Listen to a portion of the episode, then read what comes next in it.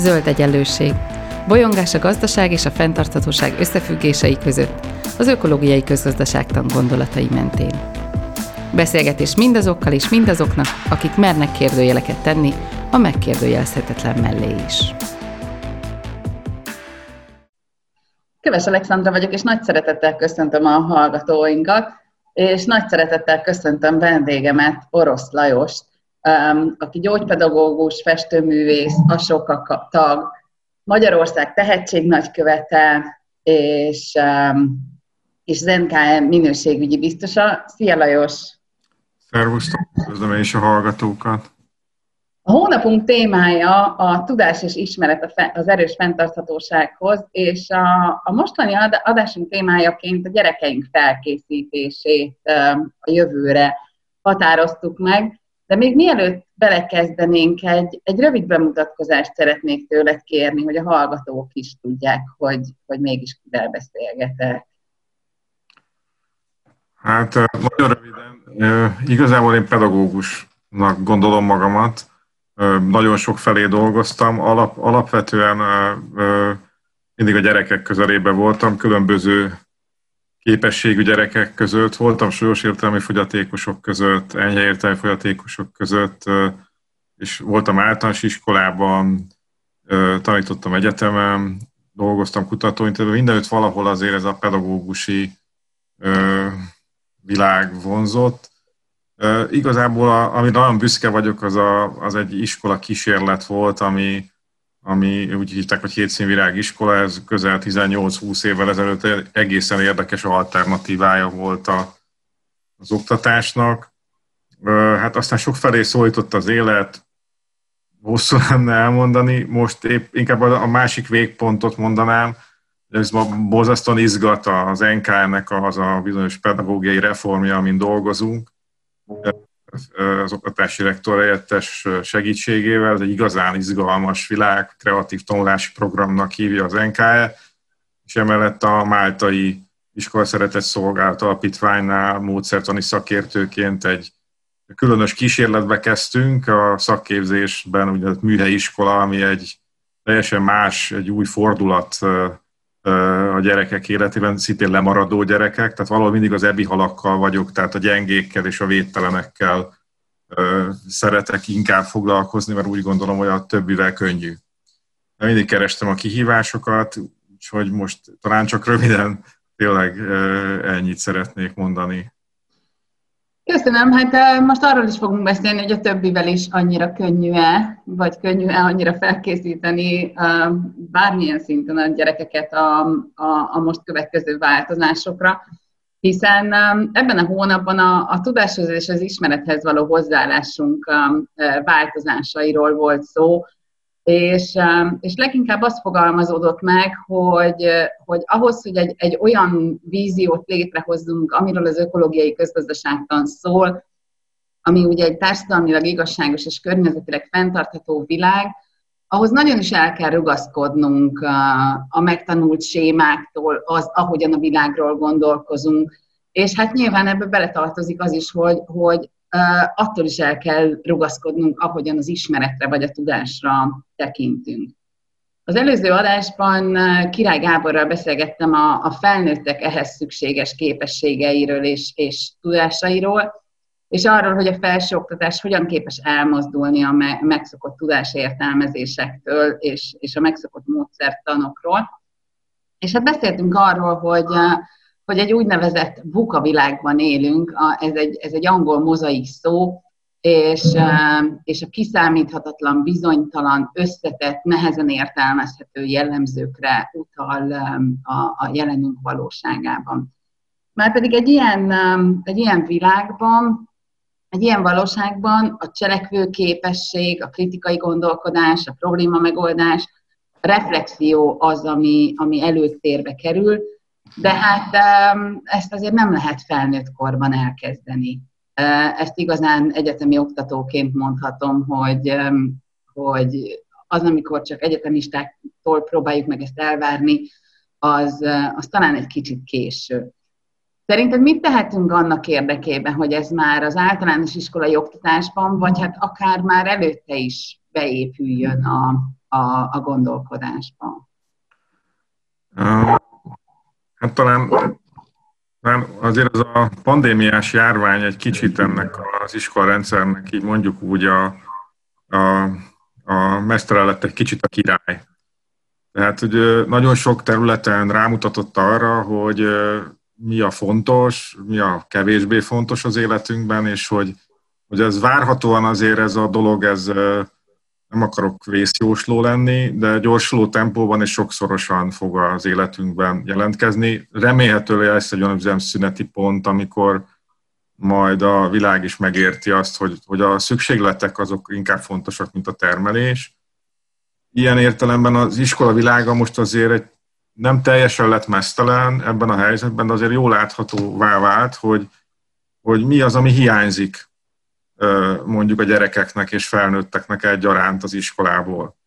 Hát a, a feladatkiadás, meg a feladat visszavétel, tehát a tudásnak az ilyen formájú közvetítése számtalan eszközt tudtak használni, és nyilván ennek a technológiai fejlődés majd ad egy, ad egy csomó impulzust és lehetőséget, hogy bizonyos fajta tudások, ismeretek, azok könnyedén elsajátíthatókká válnak a, az online terekben. Szerintem egy dolog biztosan nem, és, és valahol itt van talán az a tulajdonképpen Koméni szóta létező iskolai modellnek egy picikét kritikája, hogy a közösség az viszont baromira hiányzott mindenkinek.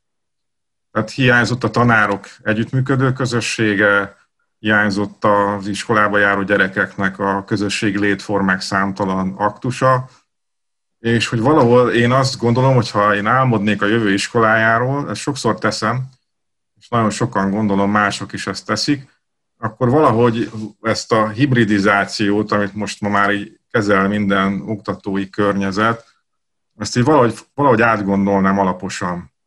Tehát, hogy, hogy valóban, valóban úgy kell szerveznünk egy iskolát, hogy, hogy azokat a, a nagy masszív beton tömböket, amit tantervek, maga az iskola óra szerkezete, a tantermi világa jelent, azt nem lehetne eh, valami másfajta, mondjuk úgy a tanulási eredmények fókuszából és a gyerekek szükségletéből közelíteni. Tehát, hogy meghagyni azt a szerintem kétségtelenül talán legfontosabb emberi képességet, az alkotás ösztönzést, az alkotás támogatást az iskola világában, közösségi terekben meghagyni, tehát hogy olyan iskolát építeni, mert nem biztos, hogy iskola, a pedagógus sem biztos, hogy az a pedagógus, valahol tanulnak a gyerekek, de alapvetően a, már valahol azt értem az online teret, tehát ismereteket szereznek, viszont az iskola világába beérkezve ilyen közösségi vidám teret élnek meg, ahol saját maguk különböző problémákat folyamatosan dolgoznak föl, alkotnak, festenek, bocsánat, hogy a festő szót mondom, de hogy zenélnek, színjátszanak, tehát olyan közösségi erőket mozgatnak meg, aminek persze minden jele jelenleg ben van az iskolában, de ezt, ezt ezt is így mondjuk, hogy szabadidős tevékenységekben, meg művészeti órákban csomagolják, és hogyha ekközben találkoznak matematikai problémákkal, jeleknek a megértésével, tudásoknak a hiányával, ami egy probléma megoldására szükséges, akkor az ott megtörténhet.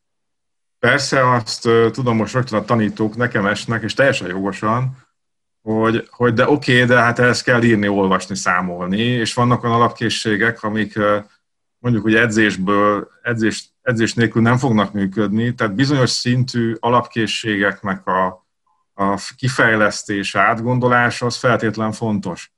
Tehát azt, azt valahogy meg kéne tartani, de ez is mondjuk, hogy olvasó vagy író közösségek, tehát a kreatív oldalát megtapintani, bár ez, ennek vannak idegélettani, meg, meg szigorú okai, hogy egy jelrendszernek az értelmezősége, akár a zenei, akár a matematikai, akár a szövegtípusú jel, jelek értelmezése és alkotása, az egy, az egy trenírozott kemény munka, hát ahhoz, az, az, ahogy a nyelvet meg kell tanulni, ezeket a nyelveket mind meg kell tanulni. Én bár nagyon izgalmasnak látnám azt, ha az olvasó, író gyermekek, azok nem csak a, a magyar nyelv és bármilyen nyelvnek a az irodalmi értelemben vett textusoknak a gondolatával foglalkoznának, hanem elkezdenének mondjuk úgy informatikai jeleket és nyelveket tanulni.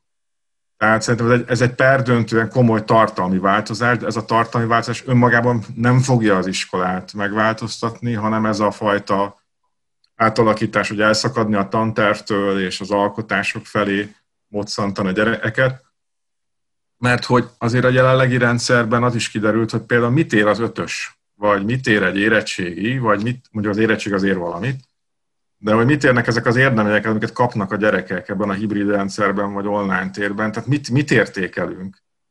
Mi nem tanulási eredményeket értékelünk, amik persze most érdekesen, furán úgy alakulnak, hogy amikor az, ha most az alapfokú oktatást tekinted, hogy semmilyen mérőszáma nincs annak, hogy a bizonyítványban beírt hármas vagy négyes, az mit jelent. A, viszont ha van egy képesség térképe a gyereknek, hogy ennyi mindenhez ért, és ennyi minden csodát alkotott meg az iskolai munkája során, az, az már kicsit másfajta dimenziót jelent az értékelésben. Hát az a baj, hogy a, ezt a paradigmát, ami ezer év óta, vagy mondjuk rövidebben inkább Koménusz óta él az életünkben, ezt a paradigmát rengeteg bástya védi. Reménykedem abban, hogy az ilyen helyzetek kevesebb veszteséggel ugyan, mint egy ilyen járvány, amit okoz az emberiségnek, majd azokat átgondoljuk és újra alkotjuk. Mik ezek a bástyák? Mik ezek az intézményi akadályok? Hát rögtön kezdem azt a tankötelezettség. Tehát, hogy, hogy miért mondjuk azt, hogy egy gyerek az tanköteles? Most ha elvennénk azt, hogy nem tanköteles senki, akkor vajon kik járnának iskolába? Tehát, hogy, hogy ez egy valóban szolgáltatása. Maga az iskola is egy ilyen, ilyen, ilyen dolog. Hát képzeljük el, építünk iskolákat, ilyen iskolai épületeket, ahol tantermekben gondolkodunk még mindig. Tehát a fizikai terek, azok már önmagukban akadályok. Ezek, akkor van, van maga a pedagógus képzés, ami egy ilyen konkrét akadály, hogy a, a, a szaktanárokat képzünk, és nem pedagógusokat a szó abbéli értelmében, hogy mondjuk ők alkotás ösztönzők, és teljesen mindegy, hogy milyen szakosok, mert hiszen ö, hát egy általános iskolás gyerekhez kapcsolódó biológiai, kémiai, fizikai tudás azért egy, egy értelmiségi ember számára tételezzük fel, hogy bármikor elérhető ma már, és bármikor megszerezhető. Ugyanilyen akadály a tanterv, és az a tanterv típusú gondolkodás maga az egész az, iskola világát körülbevevő jogi környezet. Tehát jelenleg iskolát finanszírozunk, és nem gyerekeknek a tanulási útját finanszírozzuk. Hát azt mondjuk, hogy adunk egy nagy adag pénzt nektek azért, hogy majd ott valami fog történni. Igaz, sosem érjük meg, hogy pontosan mi történik, igyekszünk mérni. Mm, pedagógusok órarendjére épül fel az egész iskola, és nem a tanulóknak az igényeit kiszolgáló idősávok vannak mm, életkori csoportokra osztjuk a gyerekeket, és nem érdeklődésbeli csoportokra osztjuk a gyerekeket. És ugye ez, a, ez az egész környezet egy önmagában véve nagyon-nagyon sok bástyát jelent, és akkor csak az alapfokú oktatásnak a, az ügyét veszem, de ennek a történelmi gyökere is világos, tehát amíg tömegtermelésre volt szükség, addig ez a Borgió féle társadalom újra egy, egyel, egyenlőtlenség újra termelődése érdekében ez a világot fenn kellett tartanunk. De hát nem ez a világ jön. Tehát valószínűleg én már nem tudok gyárakat nagyon elképzelni, mert hogyha otthon meg tudok gyártani mindent nyomtatóval, már pedig szerintem el fog érkezni ez a pillanat, nagyon-nagyon sok mindenre már nem fogok szükséget, tehát meg, nem lesz az ipari termelés, hanem valami egészen más lesz, ez a struktúrájú, hát akkor erre nem lesz szükség, akkor arra lesz szükség, hogy alkotó bármilyen helyzetben reagálni képes gyermekek legyenek, akik, vagy fiatal felnőttek, akik, akik egyet tartanak szem előtt, állandó örömteli alkotásukat, és akkor ugye már is az a másik probléma, hogy mit fogunk csinálni rengeteg szabadidőnkben, hát alkotni, örülni az életnek, és akkor a szükségleteink is egy picikét visszahúzódnak, mert az kevés kell. Bármennyire úgy gondoljuk, hogy sok kell, de nem. Tehát, hogy az a, a járvány azt is bebizonyította, hogy mennyire kevés dolog elég azért ahhoz, hogy megtaláljuk a helyünket és a boldogságunkat, akár csak abban a néhány négyzetméteres térben, amiben élünk. De hogy ebben, a, ebben az alkotásban hogyan érvényesül a tudás? Mert hogy, hogy a, a, a múltkori adásban arról is beszélgettünk, hogy azért tehát valamiféle alaptudásra minden helyzetben szükség van, egyszerűen azért, mert hogy, hogy ezek adják ezek adják a gondolkodásunknak a, a, a stabilitását, a sémáit, tudjuk, hogy mihez nyúljunk hozzá, tudjuk, hogy hol keressük.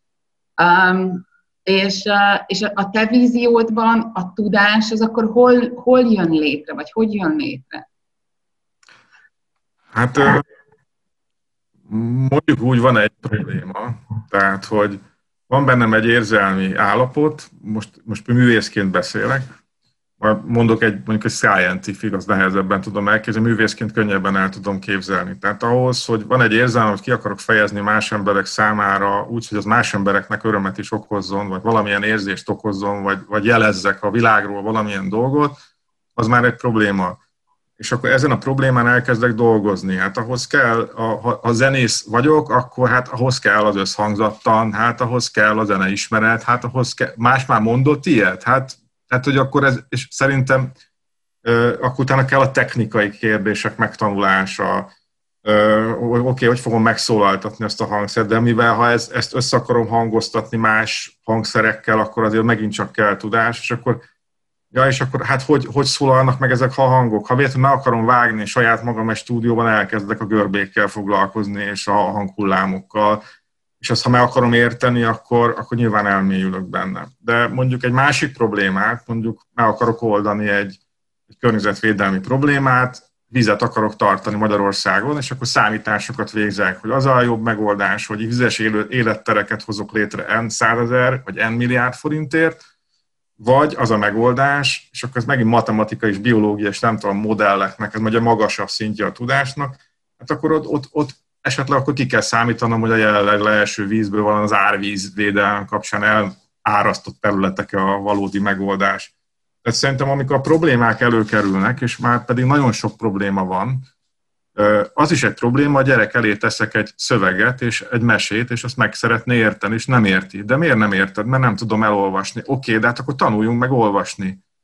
Számtalan olyan, mondjuk, hogy történelmi vagy irodalmi példa van, amikor gyermekek, emberek nyelveket tanulnak meg csupán abból, mert probléma helyzetben van, vannak.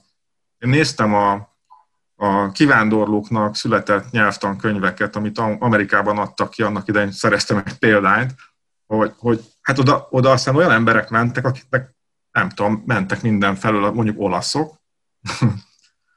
más kérdés, hogy mit lettek, de hogy erről is vannak sztereotípiáink, de hogy kaptak könyvet már akkor, hogy akkor így kell megtanulni angolul. És, és ők megtanultak angolul, anélkül, hogy angol tanáruk lett volna. Volt egy könyvük, meg maga az a közeg, ahol, ahol hát egy nyelvet meg kell tanulni ahhoz, hogy ők boldoguljanak.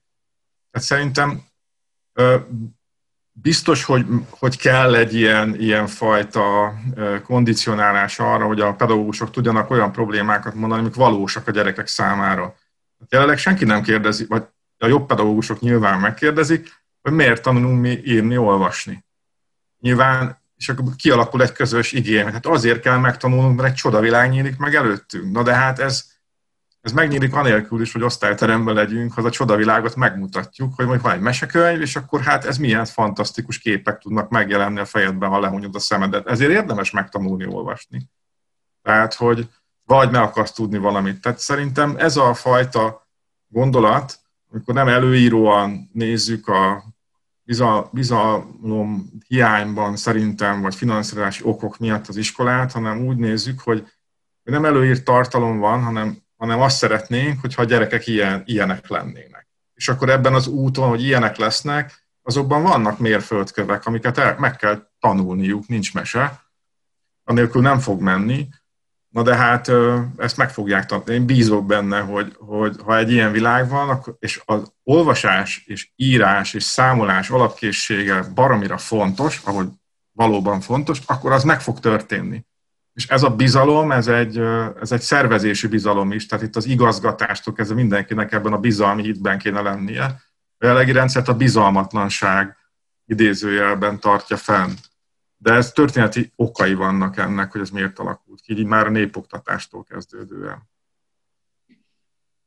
Amit elmesélsz, az valóban arról szól, hogy, hogy, hogy a gyerek önálló cselekvő képességét fejlesztjük azáltal, hogy belerakjuk egy helyzetbe, és segítünk neki felfedezni azokat, a, azokat az utakat, amik, ja. amik ennek a megoldásához, tehát hogy valaminek a megoldásához vezetnek. Ugyanakkor az is egyértelmű, hogy, hogy, hogy egy, egy szűk réteg számára ezek elérhetőek már csak a családi hátterüknél fogva is. Tehát nyilván, ha egy olyan családba született bele egy gyerek, hogy uh, ahol a, a, a napi 400 kérdésére, én ezt valahol olvastam, hogy egy négy éves gyerek 400 kérdést tesz fel egy nap, a napi 400 kérdésére meg is kapja a választ, vagy adott esetben kérdésre kérdéssel választ kap, akkor ugye ő, ő valamennyire már, már megérzi ennek az ízét. De hogy, hogyha a társadalmi fenntartatóság felől közelítjük meg ezt a dolgot, akkor, akkor ugye ez, ez, még, ez még mindig egy relatíve szűk réteg, és hogyan lehetne ezt elérhetővé tenni szinte mindenki számára, mert az, amiről beszélsz, az azért az, az valljuk be, az, az sokkal erőforrás igényesebb, mint ami, ami most van. Hát ez így van. Hát, hogy egy olyan, egy, egy most működő paradigma mellett fölépíteni egy ilyen paradigmát, és a, az összes eddigi veszteséget, mert ugye a jelenlegi társadalmi egyenlőtlenség, mint jelenség, az az eddigi iskolarendszer eredményessége. Tehát, hogy az azért jött létre, mert eddig az iskolát nem mit csináltuk.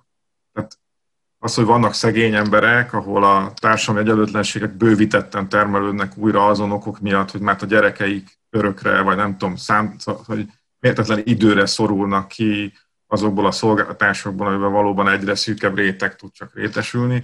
Ez az, is, ez az eddigi paradigmának bármennyire igyekszik bepótolni ezeket a hiányokat, ez ennek az eredménye. Tehát biztos, hogy kell egy átmeneti időszak. Tehát én nem azt mondom, holnap reggel ezt meg lehet fordítani a világot, sose lehet.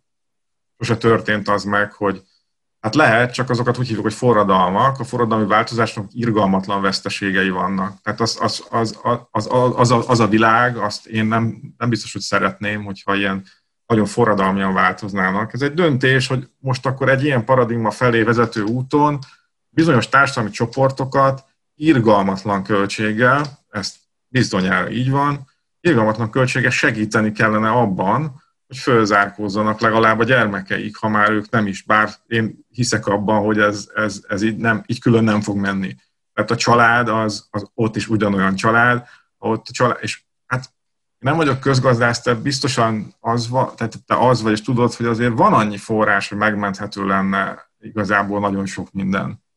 És hogy, hogy itt ez tényleg egy akarat és szándék, hogy, hogy ezt a bepótolást, ezt a kiegyensúlyozást, hogy mindenki eljut. És lehet, hogy ez 10 évig fog, vagy 15 évig fog tartani. Hát ez az iskolarendszer az ezer évig épült. Tehát azért ez egy ezer éves monstrummal szemben oda menni, hogy hát itt vagyok, és szeretnék egy ilyen világot csinálni, hát ez nehezen fog menni.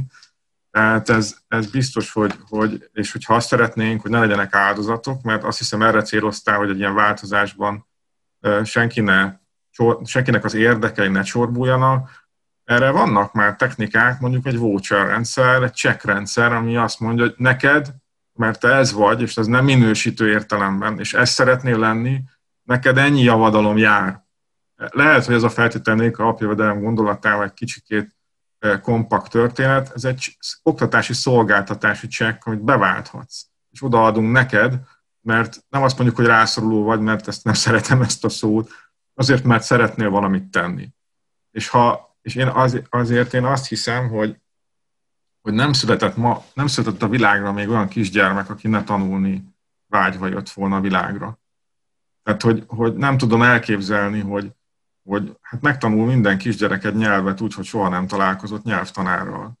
Megtanul számtalan mozgást úgy, hogy soha nem találkozott testnevelővel megtalál, megtanult társadalmi közegben, egyre bővebb társadalmi közegben mozogni, soha nem tanult játszma és eszmetörténetet. Megtanult viselkedni, soha nem tanult etikát. Tehát azért egy öt éves kisgyerek annyi mindent tud, úgy, hogy egy pedagógussal a szülei nem jelentkeztek volna ebbe a szerepre, hanem hát, hogy azért, mert azt akarja. Tehát úgy jön a világra, hogy visszamosolyog neked, mert örömöt szeret, tehát lát, szereti az örömöt.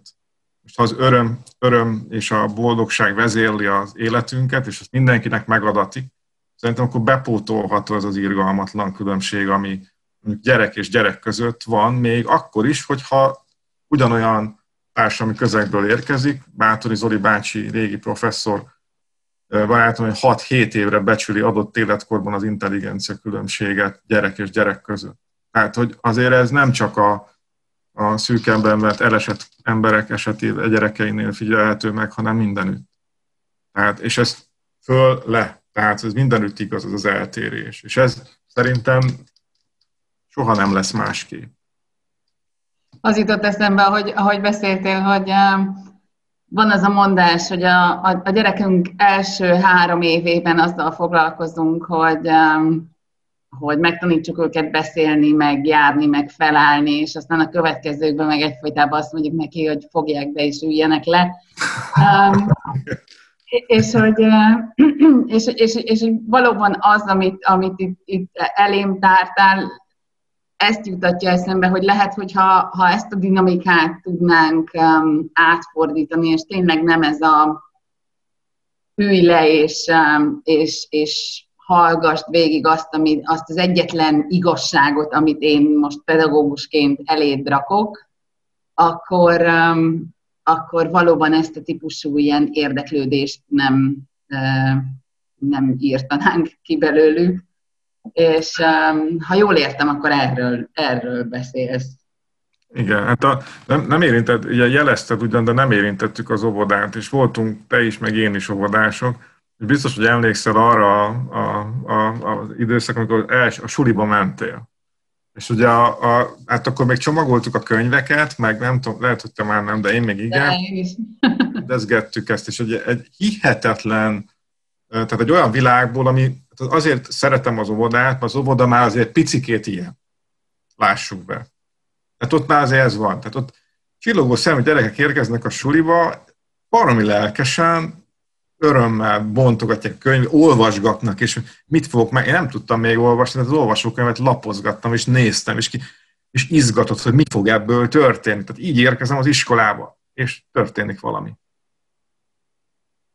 Most ez a történet másképp is történhetne. És nagyon sok helyen biztos, hogy meg is történik. Tehát azért azt gondolom, hogy, hogy én, én járok iskolákban, tehát mai napig, és hát láttam, hogy tört. Tehát van, akinél ez megtörténik, a csoda. Tehát ez folytatódik ez a világ. Még akkor is, ha ilyen masszív tömbök vannak, mint miről beszéltünk. Tehát azért mai iskolát is lehet jól csinálni.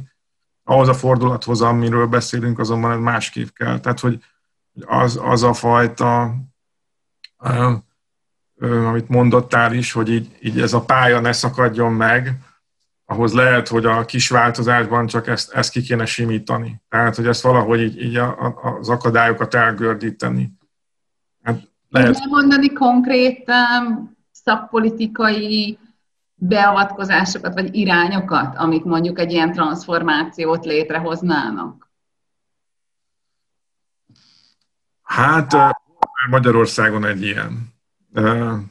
Bármennyire nekem Zsolnai professzor úr, aki az egyik mesterem, Isten nyugtassa békében, hihetetlen nagy tudású emberként egy utolsó interjút adott nekünk, és ott beszélgettünk erről a kérdésről. Az, amiről, hát mi az oktatáspolitika, az Gazsó idejében, nem tudom kinek mit mond, volt egy úgynevezett kísérleti státusz.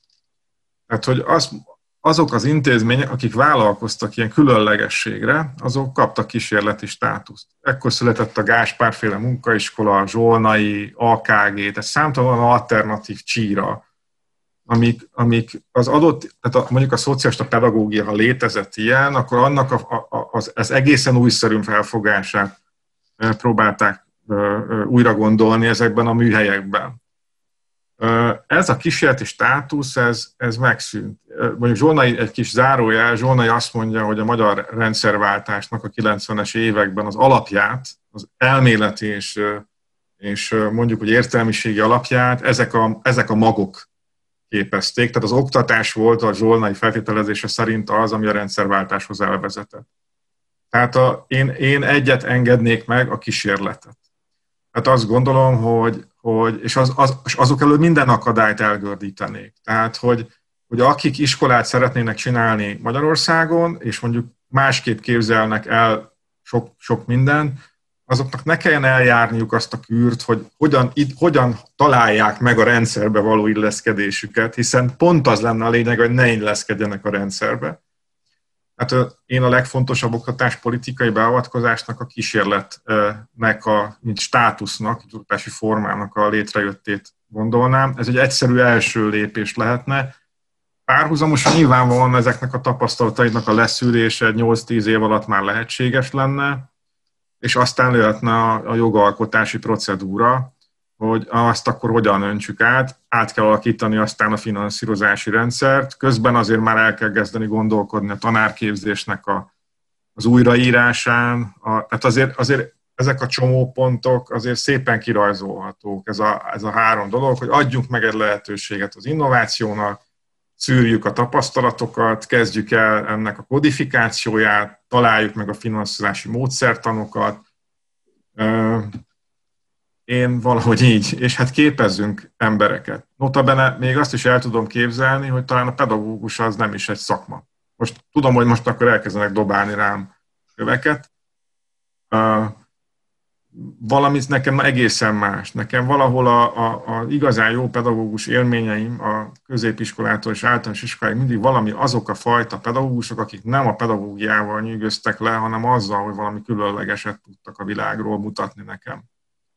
Tehát, hogy valami olyasmit műveltek, akár testnevelőként, akár földrajzszudósként, akár magyar tanárként, aki, aki olyan volt, hogy lenyűgöző volt, nem a tanársága, hanem az, mint jelenség az egyénisége. Tehát, hogy, és valószínűleg, ha végig gondoljuk a, a saját életünket és iskoláinkat, akkor hogy megtaláljuk ezeket a toposzokat, akik, akikre úgy jó, jó esőérzéssel gondolunk, és nem azért, mert hogy tartott órát, hanem mert Borinéni Barcson az erdészeti szakközépiskolában verseket szavaltatott 40 fiúval. És akkor így, így megdöbbensz, hogy minek kell az erdésznek az erdőben József Attila, Radnóti, Kánoki, vagy bárki. Miért? Mert attól leszel emberfiam. Tehát, hogy, és, akkor, és ő szavalt velünk, vagy színjátszókört vezetett, tehát, hogy nem az volt a lényege, hogy ő tanárként mi volt, hanem, hogy, hogy emberként mit adott neked. Viszont um, ehhez, ehhez azért egy, egy, egy mögöttes gondolati váltásra szükség van, amit már um, um, egy kicsit említettél, még pedig az, hogy, um, hogy a gyerekeket valójában mire képezzük. Az életre képezzük, vagy munkásnak képezzük, most így, vagy alkalmazottnak képezzük. És, um, és még a, Míg a, a, az egyetemeken ugye nagyon egyértelmű az, hogy, hogy, hogy a, a legdominánsabb irány az az, hogy hát mi, mi a munkaerőpiacra képezünk embereket a munkaerőpiacnak igényeinek megfelelően. Um, ez, már, ez már valahogy igazából beszivárog a gyerekek oktatásába is, mert hogy elkezdjük őket úgy minősíteni, olyan értelemben minősíteni, hogy hát aztán amikor kikerülnek a munkaerőpiacra, akkor már így egyértelmű legyen, hogy ők milyen iskolákból, hogyan jöttek ki, és, és mennyire képesek eh, beállni rendszerekbe. És az, hogy, eh, az, hogy itt, itt nem egyéniségekről beszélünk, um, hanem, hanem tényleg, ahogy te is említetted, a, a tömegtermeléshez uh, hozunk létre humán erőforrás. Igen. és mennyire nem szeretem most de hogy igen, hogy, hogy, hogy létrehozunk humán erőforrást, és, és semmi sem mutatja jobban, mint Magyarországon ez nem igaz, de ugye a, az angol száz rendszerekben ez az A, B, C kategorizálás, ami ugye nálunk a, az 1-es, 2-es, 3-as, 4-es, 5-ös skálán mozog, Ugyanezt használják egyébként a húsiparba a húsnak a minőségére. És, um, és ez is egy kicsit, tehát hogy erősen áthallásos. Tehát ahhoz, hogy, uh, ahhoz, hogy gondolkodó, cselekvőképes, kritikailag uh, uh, reflektálni képes emberek jöjjenek ki, el kell engedni ezt a, ezt az elképzelést, amit, amit mi most a, a munkaerőpiacról és a, és a gazdaság minden hatóságáról gondolunk. Valószínűleg így van. Tehát, hogy, hogy, hogy de én nem vagyok társam politikus, én csak egy egyszerű pedagógus vagyok, csak annyit tudok, hogy, hogy az iskola azért a társadalmi szükségletekre, ilyen értelemben társadalmi politikai szükségletekre is szolgál ki. Most, hogyha ez a munkaerőpiac, ahogy te mondod, akkor az. Valóban az, az, az végig gondolandó, hogy vajon a, a társadalompolitikánk az ilyen, hogy ez a, ez a jó társadalompolitika, amit mi gondolunk, mert hogy olyannak kéne lenni az iskolának, ami nyilván, tehát, hogy ez egy összefüggő rendszerként kéne értelmezni. Tehát az, az, az alapkérdés az az, ami, ami egyébként gyönyörűen kirajzolódik így a, a, a koronavírus kapcsán, hogy, hogy az, az emberek vannak középpontban, vagy a gazdaság van a középpontban. Az emberi jólét van a középpontban, vagy, vagy, vagy valami kisé elvont rendszernek a fenntartása van a, a, a középpontban. És sajnos szerintem ez a kérdés, ez már gyerekkorban is kérdés. Igen. Hát, de logikus. Már hogy az, hogy van ilyen kérdés, ez teljesen logikusan következik abból a világból, amiben élünk. Hát ha mi ezt tudnánk, hogy ez egy űrhajó, most képzeljük el, hogy ez egy tulajdonképpen egy űrhajó, hát tervez meg egy olyan űrhajót, ahol a permanens növekedés lehetősége benne van. Nem lehet, mert korlátos, mert van egy fala. Tehát ha csak ez az űrhajóról beszélgetünk, van egy fala. És hogy hát nyilván szerintem jelzéseket kapunk folyamatosan, fájdalmasabbakat, vagy kevésbé fájdalmasokat. Nem lehet ezt a fajta társadalmi képet tovább cipelni magunkkal, nem csak magunk miatt, mások miatt is, mert nem csak magunk miatt vagyunk felelősek, és nem csak a gyerekeinkért vagyunk felelősek, hanem ezen a űrhajón élő összes emberért picikét felelősek vagyunk. És hogy, hát, és igazából mindenünk megvan rá, hogy, hogy, hogy, hogy jó létet teremtsünk. Tehát, hogy, hogy nincs, nincs ma már olyan, tehát annyi erő, annyira ügyesek vagyunk, mint emberi lények, és olyan csodákat teremtettünk magunk környezetében, persze közben a legnagyobb csodát, a természetet igyekszünk magunkon kívül helyezni, hogy minden lehetőség meg volna rá, hogy átgondoljuk globális értelemben is, hogy mi végre. És akkor a, és ebbe a kontextusba valószínűleg beilleszkedik majd az iskola is. Az egy kérdés, hogy hol kezdjük ezt az átgondolást. Most mi ugye úgy gondolkodtunk az iskola oldaláról. Most lehet, hogy mások a gazdaság oldaláról végig gondolnák, nem tudom, az egészségügy oldaláról végig gondolnák, tehát hogy sámtalan olyan területről így végig gondolnánk a, a dolgainkat, akkor ezek talán összeeredeződnének.